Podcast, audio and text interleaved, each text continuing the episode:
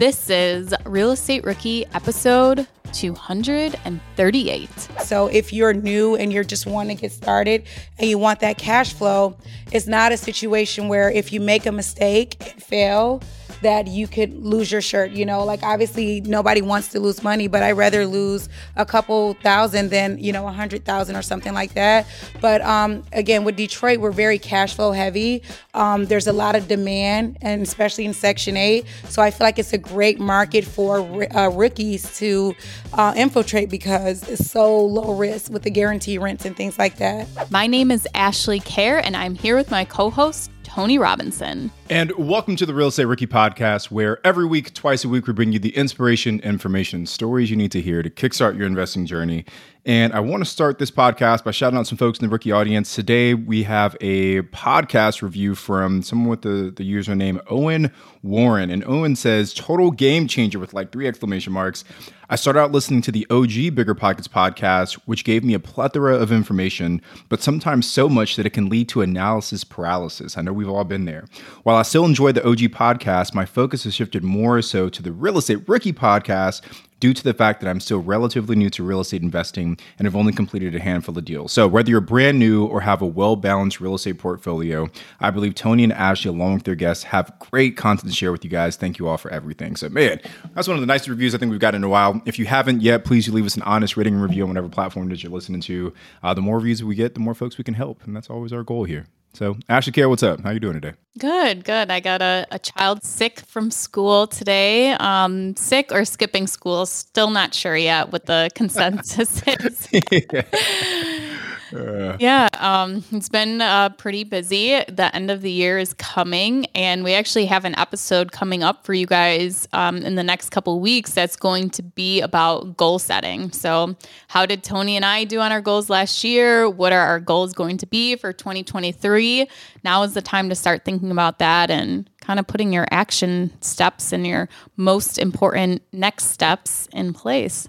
Yeah, it's so you know I, think a lot of people almost wait too long to start having that discussion. So I'm, I am excited to get into that. Like yesterday, I had like a an hour and a half long call with my CPA, just kind of like game planning for next year, right? And we're we're in October right now, so I think it is helpful to start thinking about the next year before the next year actually gets here. Uh, that way, you're you know you're, you're kind of one step ahead of the game. And then we're doing the same thing in our business as well. Like um, you know we're, we're, we're already now trying to identify what some of the the blockers and the obstacles might be for our, our real estate business next year as well. So for all of our rookies that are listening, if you guys haven't taken some time to start thinking about the the oncoming year and kind of what it looks like for you, you should definitely definitely set aside a day to to kind of start putting that game plan in place. And a great point too with talking to your CPA is even reviewing the past year and see if there's anything you need to do before the end of the year hits. So, yeah, because totally. you can only write off things uh, in 2022 for this year, so you can't wait until the year is over and then talk to your accountant and be like, "Oh man, I should have done this differently, or maybe I should have bought this." Blah blah blah. So Remember when you had to pay to get a lead's phone number? It was like the dark ages until Deal Machine made skip tracing a thing of the past. Now, with your Deal Machine plan, you'll get unlimited access to phone numbers and contact information for no extra cost. That's right, get high quality, reliable information trusted by leading financial institutions, all fully compliant with the federal Do Not Call list. Explore over 150 data points, including age, gender, marital status, occupation, and a ton more. Trust me, this is the data you need for off market deals. With new filters, people flags, and color coded phone numbers, lead management just got a ton easier. Ready to step up your investing game? Sign up for a Deal Machine plan today and gain immediate access to this unlimited treasure trove of contact information and phone numbers. Just head to dealmachine.com/bp. Transform your lead generation and deal making strategies with Deal Machine. Sign up today and start exploring the unlimited possibilities at DealMachine.com/bp. This show is sponsored by Airbnb. Did you know that I turned one of my first homes into an Airbnb? It's true. And it even helped me get the extra income I needed to launch my real estate career. So if you want to try your hand at making even more income with your property, Airbnb is the place to be. Your home might be worth more than you think. Find out how much at airbnb.com/host. The dream of owning a vacation home can be daunting. From finding the best guests to the maintenance to organizing the cleaners after every guest day, with Vacasa, they make that dream into a reality. As a full service vacation home management company with vacation homes in key destinations across the US, they know a thing about how to make owning a vacation home easy and profitable. On top of proactive property maintenance visits by professional local teams, a hospitality driven booking platform, and around the clock support, Vacasa earns homeowners an average of 20% more revenue from their vacation homes. Vacasa is always thinking of ways to simplify the vacation home owning experience by putting your home to work for you. If you're looking to make more from your vacation home, work with the reliable property manager, and finally have peace of mind, partner with Vacasa at vacasa.com slash biggerpockets. That's vacasa.com slash biggerpockets. I just want to share something that I learned in that conversation with my with my CPA.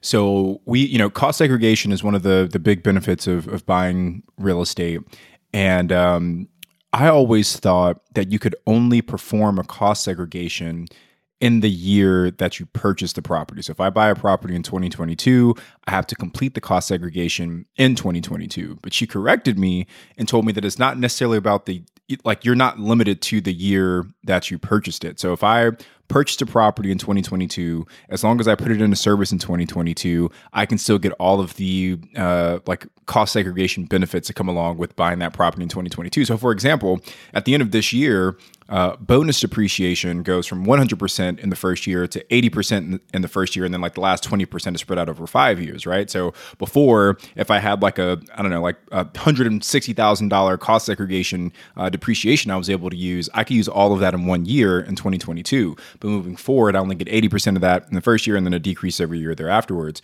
So I was like, man, I gotta I gotta buy like you know I got to do a bunch of cost segregations this year to get all of that benefit. And she's like, well, Tony, not not necessarily. She's like, any property that you put into service in 2022 will still have the ability to use 100% bonus depreciation even if you do that cost segregation a year from now or 2 years from now. So that was that was something that was news to me that that uh, you know honestly made me made me pretty happy because we put quite a few properties into service this year. Yeah, and to kind of spread it out so that you're not taking it all in one year when maybe you don't even need it. so you could, you know, transfer that, do a little the next year and then some the following year too. Yeah, that's really interesting. I didn't know that either, that you could do it later on. Yeah. Well, today we have another special rookie reply format for you guys. We have Ashley Hamilton with us. She is a Detroit investor.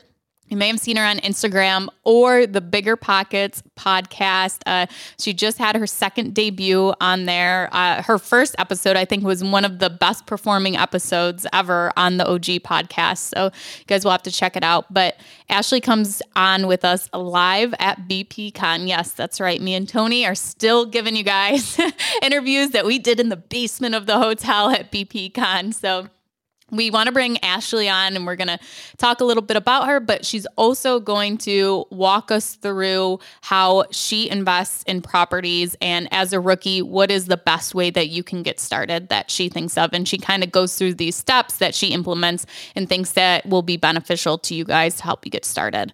Uh, before we bring Ashley on, though, we are going to do an actual rookie reply. Uh, so this week's rookie reply comes from Cullen Lewis. And Cullen's question is Real estate rookie here. My wife and I are really wanting to buy real estate properties, but the market where we live is currently too expensive for us.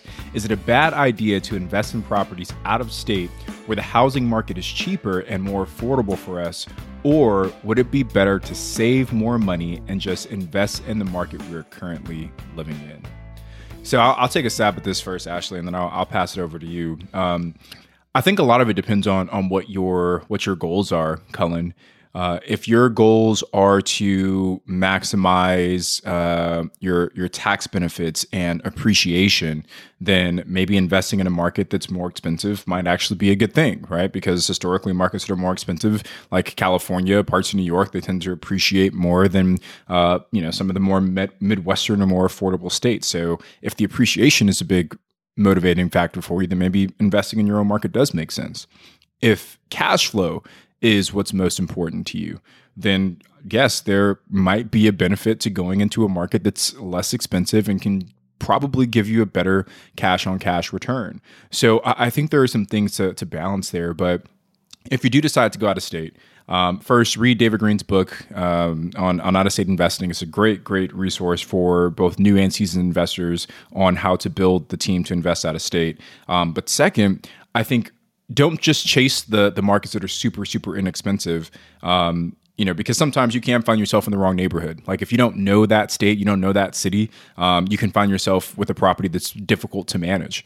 And uh, you know, we'll bring Ashley on here in a second, Ashley Hamilton, and she'll talk a little bit about how she's been able to invest in, in Detroit, but it's because she knows that area, right? And, and she she knows how to find the right tenants in that market. So I think if you do go into a market that's historically less expensive, you really want to do your homework to make sure you're investing in the, the right part of town. Yeah, and I think a great way to find another one of of those markets is to look where other people are investing and then do your own research from there because how many markets are there across the US? There's a lot.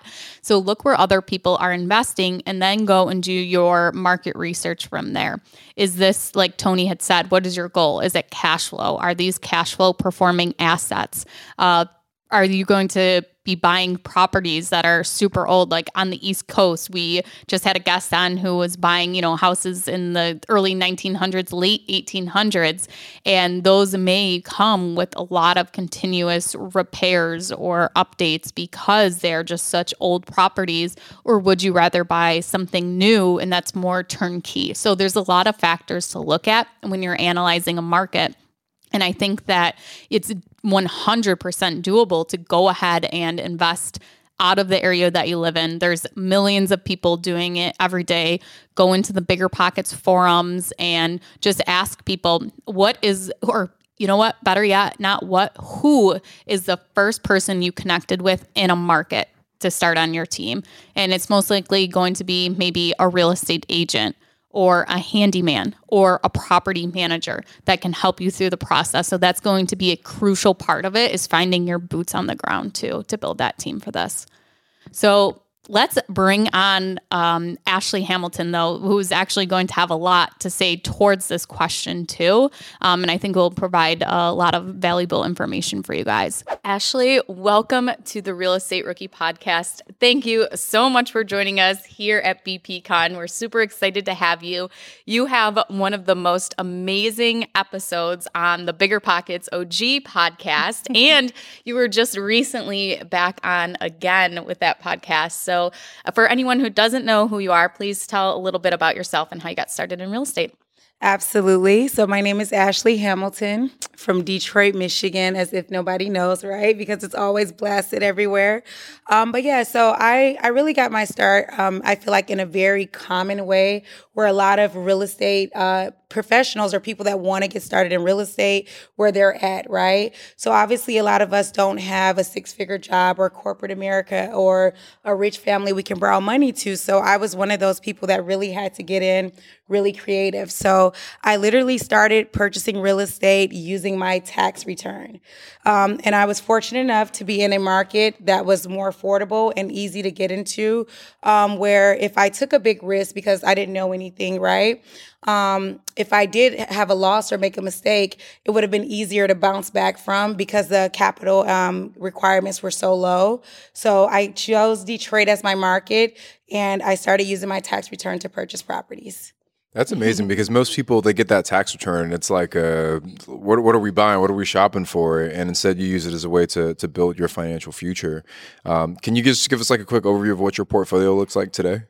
Yes, absolutely. So today I'm super blessed to be uh, a proud owner of 35 doors.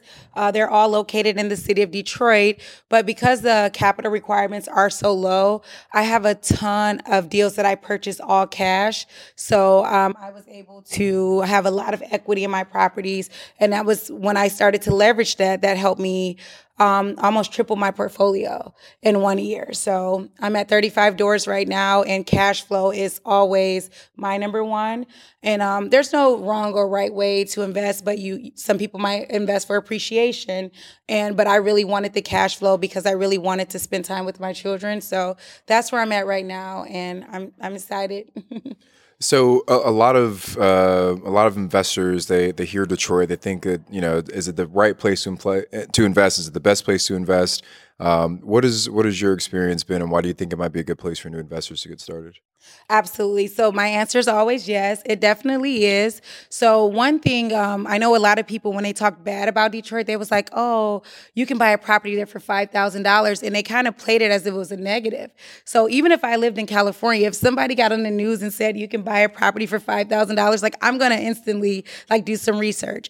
But yes, it's a great place to invest. We always had the automotive industry, so the big three uh, auto companies, so they're still there, and now there's a lot of tech companies coming there. Um, so that's really uh, improving. But the best thing about Detroit is it's still affordable, right? So even now, after the big COVID boom and all that inflation, we're still like you can still purchase a property all in for about eighty thousand dollars, and that property will still generate at least thirteen to fourteen hundred dollars a month in rent. And the reason I feel like it's so important, especially for rookies, is because, like, obviously there's no rule book and a, way to do real estate. So if you're new and you're just wanting to get started and you want that cash flow, it's not a situation where if you make a mistake and fail, that you could lose your shirt. You know, like obviously nobody wants to lose money, but I'd rather lose a couple thousand than, you know, a hundred thousand or something like that. But um, again, with Detroit, we're very cash flow heavy. Um, there's a lot of demand, and especially in Section 8. So I feel like it's a great market for uh, rookies to uh, infiltrate because it's so low risk with the guarantee rents and things like that. So let's walk through that process kind of. So you're recommending that you know, a rookie investor start out with, you know, more affordable housing. So mm-hmm. these properties, what are kind of the action steps someone can take to identify a market? Maybe they're looking at other markets besides Detroit. What are some of the things that you looked for to find these $80,000 houses that were, you know, generating that amount of rental income? Yes, absolutely. So I do have a four step process, but before I go into that, I want to talk to the listeners about you know, step away from the business a little bit and think about your customer. I feel like as a business owner, even though real estate is a, a property, it's still a business and we kind of like go technical.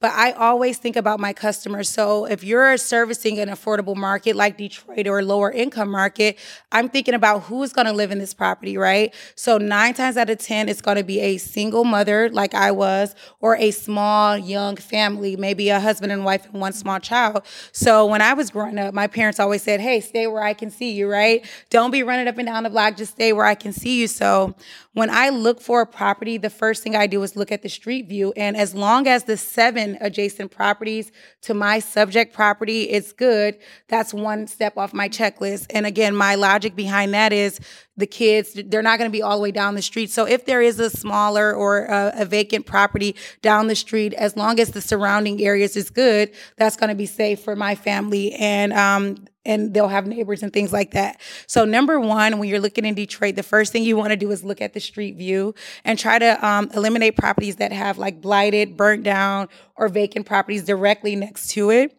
Uh, the next thing is you want to check um, to see what the rental amount is. So, that's also going to tell you what the neighborhood support. So, in on average in Detroit, even the worst houses, you can get about a thousand dollars a month. So, if I'm looking at the average rents, and I do use bigger pockets, all all the time. They have a great um, rental estimator, and it's really accurate. And it's hard because Detroit normally is not accurate, but I give props to Bigger Pockets for that. Um, so if I can look and see that the rent in that area is going to be thousand dollars, that's letting me know it's a greater area. And then next, you want to just check and see, um, make sure that there's comps, right? So if you're going to be all in, as long as you can identify one property, um, if you're all in for eighty thousand, as long as you can identify one property that's sold in the last six months for eighty thousand, that would be the fourth step. And then after that, I would just reach out to real estate agents, making sure that property managers is readily available in that area.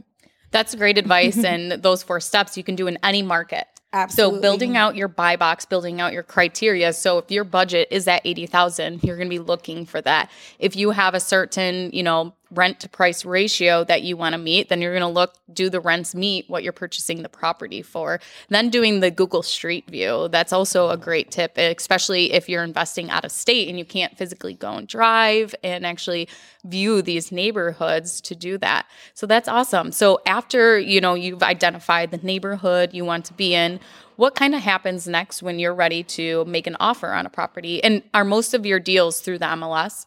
Yeah, so uh, to be honest, I feel like I've been an investor that's capitalized on the people saying what you can't do, right? So you can't find good deals on the MLS. So uh, during my one explosive year where I purchased 11 properties, um, nine of them were straight off the MLS. So I don't know if it was people weren't checking there, the flippers weren't, you know, if that's how. So for sure you can use MLS, but I'm a firm believer in networking, especially with wholesalers. Mm-hmm. And if you are really savvy or if you're really interested in really uh, exponential growth and profit, really look at properties that need a little work, right? Doesn't have to be a full rehab, but if you're willing to do the work, that's going to force the appreciation and give you a bigger outcome, especially in a city like Detroit.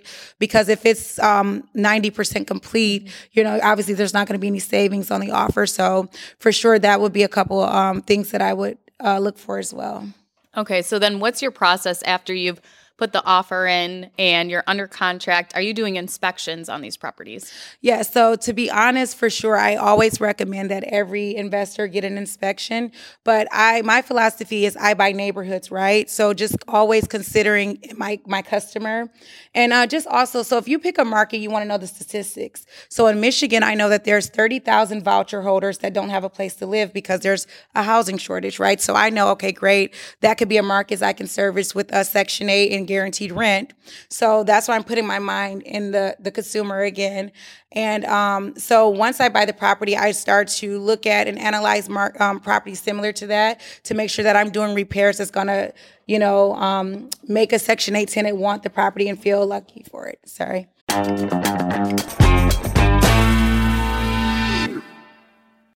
This show is sponsored by Airbnb. Did you know that a long time ago, before I ever started my real estate business, I turned one of my first primary residences into an Airbnb. And that's the extra income that I needed from Airbnb that gave me the confidence to go out and work for myself and eventually quit my nine to five job. And now I have dozens of Airbnbs all over the country. I've even partnered up with the old David Greene on a recent property in Scottsdale to take our portfolio to the next level. And of course, we host it on Airbnb. But you don't need to be a full time real estate investor to start on Airbnb. As a matter of fact, I was self managing 10 properties while working my nine to five job, so I know anybody can do it. Think about it this way you're looking for extra income and going on a vacation. Wouldn't it be great to rent out your space and let your property pay for itself while you're gone? I did this one time. I pitched my wife and my roommate, because we were house hacking, on the idea of renting out our home, and it paid for all of our expenses on a trip to Mexico City. So go and give it a try. It might just change your life, just like it did mine. And I really do mean that. Your home might be worth more than you think. Find out how much at airbnb.com/slash host.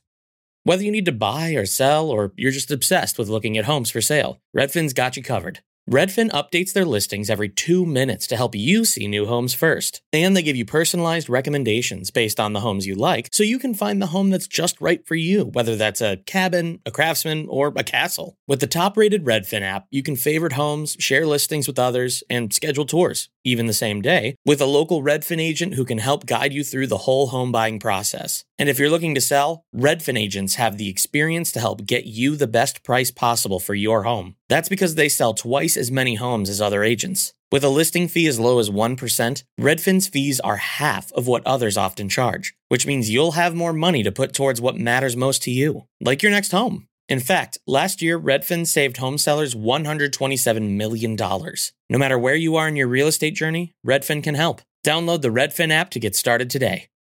Rookies, 2024 is the year to start protecting your rental properties with an LLC. But you don't have to do all the paperwork and filing yourself. Corporate Direct is your professional and affordable option for getting your LLC done right. They handle the state filings, draft your operating agreement, and act as your registered agent. They'll even help you comply with the Corporate Transparency Act a new federal disclosure law affecting every real estate investor. Corporate Direct is a family business founded by attorney, author, and rich dad advisor Garrett Sutton over 35 years ago. Now, his son Ted is a licensed attorney working with him. Together, they've helped thousands of real estate investors form and maintain their LLCs and protect their assets. If you're trying to build a real estate portfolio, do not skip the LLC. Head over to corporatedirect.com slash biggerpockets to schedule a free 15-minute consultation with an incorporating specialist. Mention Real Estate Rookie and get a $100 discount on your formation. That's corporatedirect.com slash biggerpockets. So with that section eight, um, I want to go into this because I don't think we've really talked about this before. Is but what are some of the things that you do to your properties that's attractive for somebody with a voucher or even the housing authority likes to see? Um, because they and kind of walk through because they do an inspection too of the property, correct? Maybe Yes, touch on that a little. absolutely. So for sure. So to be honest, they do do an inspection, but it's a really basic inspection. Like you don't have to have the nicest property. They just want to make sure that it's safe. But for me, I want to stand out in my market. So I will. I know all the requirements that they ask, and you can easily do that by just reaching out to your local agencies. But I like to go a step over and beyond because my philosophy is cash flow helps you quit your job and tenant turnovers um, kills cash flow, right? So my goal is to uh, eliminate tenant toner- turnovers. So I know that if every property in my neighborhood is Section 8 and they just have the basic Formica Home Depot countertops, I might go in there and put a granite in there and I might spend $1,400 more, but I have a tenant that's going to stay three more years, right? And, and that's guaranteed rent. So those are some of the things that I do now. And then also the cheapest way, if you guys don't want to commit to the granite, there is these faucets at Home Depot. They're literally $60. You can also get them on Amazon.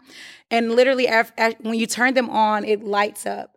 And just I I run all the kids when I'm doing the showing to the bathroom and show them that. And that $60 faucet has literally made so many Section 8 people pick my properties over other, and it's not even that expensive. So when you think, always think of the consumer in mind, and me being someone that was on Section 8 when I was younger, and I saw how people treated me and my family, and we just we had the basic minimum. We were never excited to show people our homes. I really want my tenants, whether it's Section 8 or not, to be excited to show people their homes. And again, that's gonna make them want to stay longer. And keeping my cash flow alive, right? so that's just some philosophies and a quick cheap tip. Like I said, it doesn't have to be the granite and fourteen hundred. It can be a sixty dollar faucet um, that you can put in there that really make an impact and really help you, you know, your rentals um, occupied. So actually, you talked a little bit about your experience as someone who who lived in in subsidized housing and and some of the, I guess like stigma or maybe like the the mindset that landlords had about their tenants. And I, I think that is something that hap- happens for a lot of new investors is that there is a stigma around investing in Section Eight or in uh, lower income neighborhoods. Have you found any of those like misconceptions to be true or those ideas to be true or like maybe what challenges have you seen and how have you over overcome those? Yeah, absolutely. So I, I haven't found any of those to be true because I truly believe that no matter if you make a hundred thousand a year, a hundred million, or ten thousand a year, because I've probably been in, you know, a, little bit of both of those. Um, you're still human, right? So um, at the end of the day, a person like I've had people that work at making a hundred thousand a year at a factory that won't pay me rent at all. So it's really the judgment of character and just giving people the benefit of the doubt. So for sure, even if you're having Section Eight, a lot of landlords they'll skim on their um, their criteria or their screening process because they're thinking it's the guaranteed rent and they just overlook that there was already red flags. So now when they get the tenant, they're like, oh, these tenants are bad. All Section 8 is bad. But no, you didn't do your proper screening because you just automatically assumed. Now that, that would have just happened regardless if it was a government um, assistant or a regular paying. So it's definitely important to do screening no matter where your, your tenant is coming from. And uh, just some of my obstacles, again, is just showing that my prospects that, hey, I'm human. I've been there before. I think that really resonates with them and let them like support me more and kind of remove me from the big oh evil landlord. I guess like some people would think of it uh, because they know I've been there before and things like that. So that's really helped me. But again, I feel like just kind of removing the business like straight and narrow and you know being understanding and say, hey, listen, I know you're a single mother, but don't worry if you stay here three or four years. I have connections with a great realtor and maybe I can refer you to a home buying program, right? So letting them know that hey as long as the communication is good, I'm here to help you. Um, that really has helped me in my journey as well. Yeah, I think it's kind of like an unfair characterization to say just because someone makes less money that they're less of a qualified person to rent your property, right? Like, and a lot of times, someone on on a voucher program, Section Eight or otherwise, they might be your best tenants because they know that there's a long line of people waiting behind them to get that unit, right? So it's like if I know if I disrespect this place or if I'm not a good tenant and I lose this voucher, where am I going to go? So they're almost incentivized to be your best tenants because of the the value that comes along with that voucher program.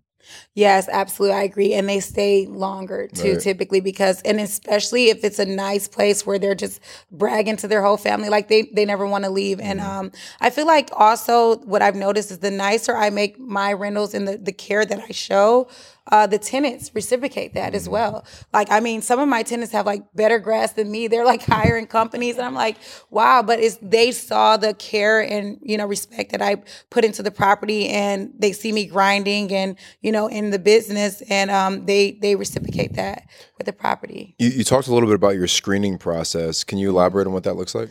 Yes, absolutely. So, and it's just is based off experience. Obviously, every market is a little different, but uh, early on, what I would get the people that worked at the big three in the automotive that I just thought, oh, they're so successful, and they would come in and they were the worst payers, right? So I don't always um, just shoot for like the income um, situation. So my number one criteria is previous rental history. I feel like if you had, if you've been renting a property for five years and you move into my properties, chances are you're going to continue to do right. So if you don't have that rental history, that's when I kind of um, look deeper into your credit to try to build up that, see how your payment history is. But my number one is previous rental history. Obviously, you want to make sure they can afford it because you'll be doing them a disservice just as much as yourself if they're every dime they get has to go to rent. So I also make sure that they um the rent income their income is three times the rent amount. And then also I really don't like people that had evictions in the last three years. So that's typically my biggest uh, criteria. So no evictions in the last three years, must make three times the rent and income, and have previous rental history. Now, if it's a Section 8 tenant, then the income aspect, um, it'll just be three times whatever your allotment is. So some people, their rent might be 1600 but they're only paying 300 So as long as they make uh, $900 a month, then that would be a good uh, candidate. But um, if, you all can notice, I didn't really say credit. Um, and again, that's obviously if you don't have rental history, then I look at the credit. But I do realize that even though credit is good, but if these people had a 700 credit score, uh, perfect employment history, like they'll probably be buying a house, right? They wouldn't be looking. So I always wanted to be a little bit lenient on people who didn't have the best credit. Um, but as long as they have um, demonstrated positive pay history with their previous landlords, that's the biggest um, referral I can get. What kind of software are you using, or if any, to um, manage these properties? Yeah, so if I told you guys like what I do, you all would think I'm a crazy person. I, I'm definitely blessed. Um, I, I'm hoping to be able to use software and stuff, but it slows me down. So to be honest, I've been running my businesses on spreadsheets, uh, but for the last six months, I have been using Buildium, the property management software, and I'm and I'm I'm gonna sit here and say it live publicly, like, don't use spreadsheets, like just invest. Like I'm just so, but it took so much time to set it up. I'm not gonna lie. It did take like three weeks of me really getting in there. But now that it's going, it's literally the best thing. But you can, if it's just one or two units, you can do it on spreadsheets, but I highly recommend you using a property management software. Yeah, Um, it, I was in the same boat too. Like d- with anything, really, my business is I waited too long to implement it. Yes. And do it now while you're a rookie investor and put it in place and and build your systems up. You can change them as you move along, but starting from the beginning instead of when you have how many doors do you have now? 35. yeah, yes. trying to onboard 35 units does take a long time and is time consuming. So, Yes, for sure. so what last piece of advice do you have for us for rookie investors? What would be your number one thing? Okay, and I know it's maybe sound cliche or maybe something that you guys would never thought, but to be honest, it's really getting crystal clear on what you want. And I can't say that enough. And I know it seems like, you know, easy, but it's really important because I'll get people that call me up and say, Hey, I want to be an investor. I want to quit my job in three years. So show me how to flip properties. And that right there says, you're clearly not clear on what you want because even though I love flipping, flipping is not a means to quit your job, right? Because you are using that 40,000 in profit, which really turns into 30 once you have to pay Uncle Sam that everybody forgets about. Um, so that profit, you're going to use that to sustain your life. So, um, just really getting crystal clear. Now, maybe you do want to be a flipper, and that's totally fine because you'll get the experience. But if you want to quit your job and get, you're going to want to look for cash flow. So I feel like that's the number one thing is getting crystal clear on what you want because we, a lot of us think like, oh, we want a hundred doors or we want, you know, 20 units. Um, but if that's not your goal, your goal is just to quit your job and have a better cash flow, then that's probably what you want to go after. Ashley, thank you so much for joining us. Can you let everyone know where they can reach out to you and find out some more information about you? Absolutely. So um, they can reach me at, on Instagram at Detroit underscore investor. I share tips and show a lot of my rehabs right there and truly just here to help and give back. I've been so grateful for the Bigger Pockets family and literally uh, just this whole community. I'm so passionate about giving back because you can do this, guys. It doesn't have to be complicated. It really is simple. You just want to figure out what you really want and find people that are doing it and shoot them a DM, right? Instagram is like so good, or just social media in general, because you have opportunities to DM and email your mentors and people that you might, you know, want to seek guidance from. So Instagram is definitely the best place. Detroit underscore investor. Well, thank you so mm-hmm. much for joining us live from BP Con. I'm Ashley at Wealth from Rentals. He's Tony at Tony J. Robinson. Thank you guys so much for listening, and we'll be back on Wednesday with a guest. The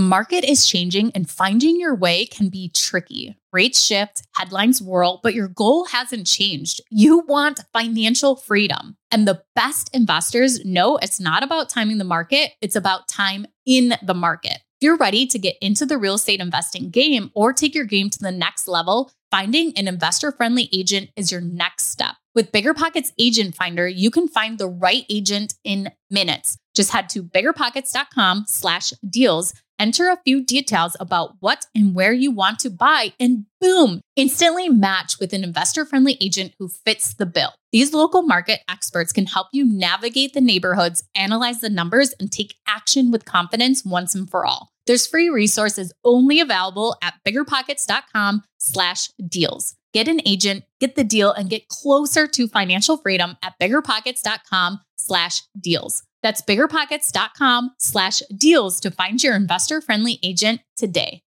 The content of this podcast is for informational purposes only. Past performance is not indicative of future results, and all host and participant opinions are their own. Investment in any asset, real estate included, involves risk. Use your best judgment and consult with qualified advisors before investing. Only risk capital you can afford to lose. Bigger Pockets LLC disclaims all liability for direct, indirect, consequential, or other damages arising from reliance upon information presented in this podcast.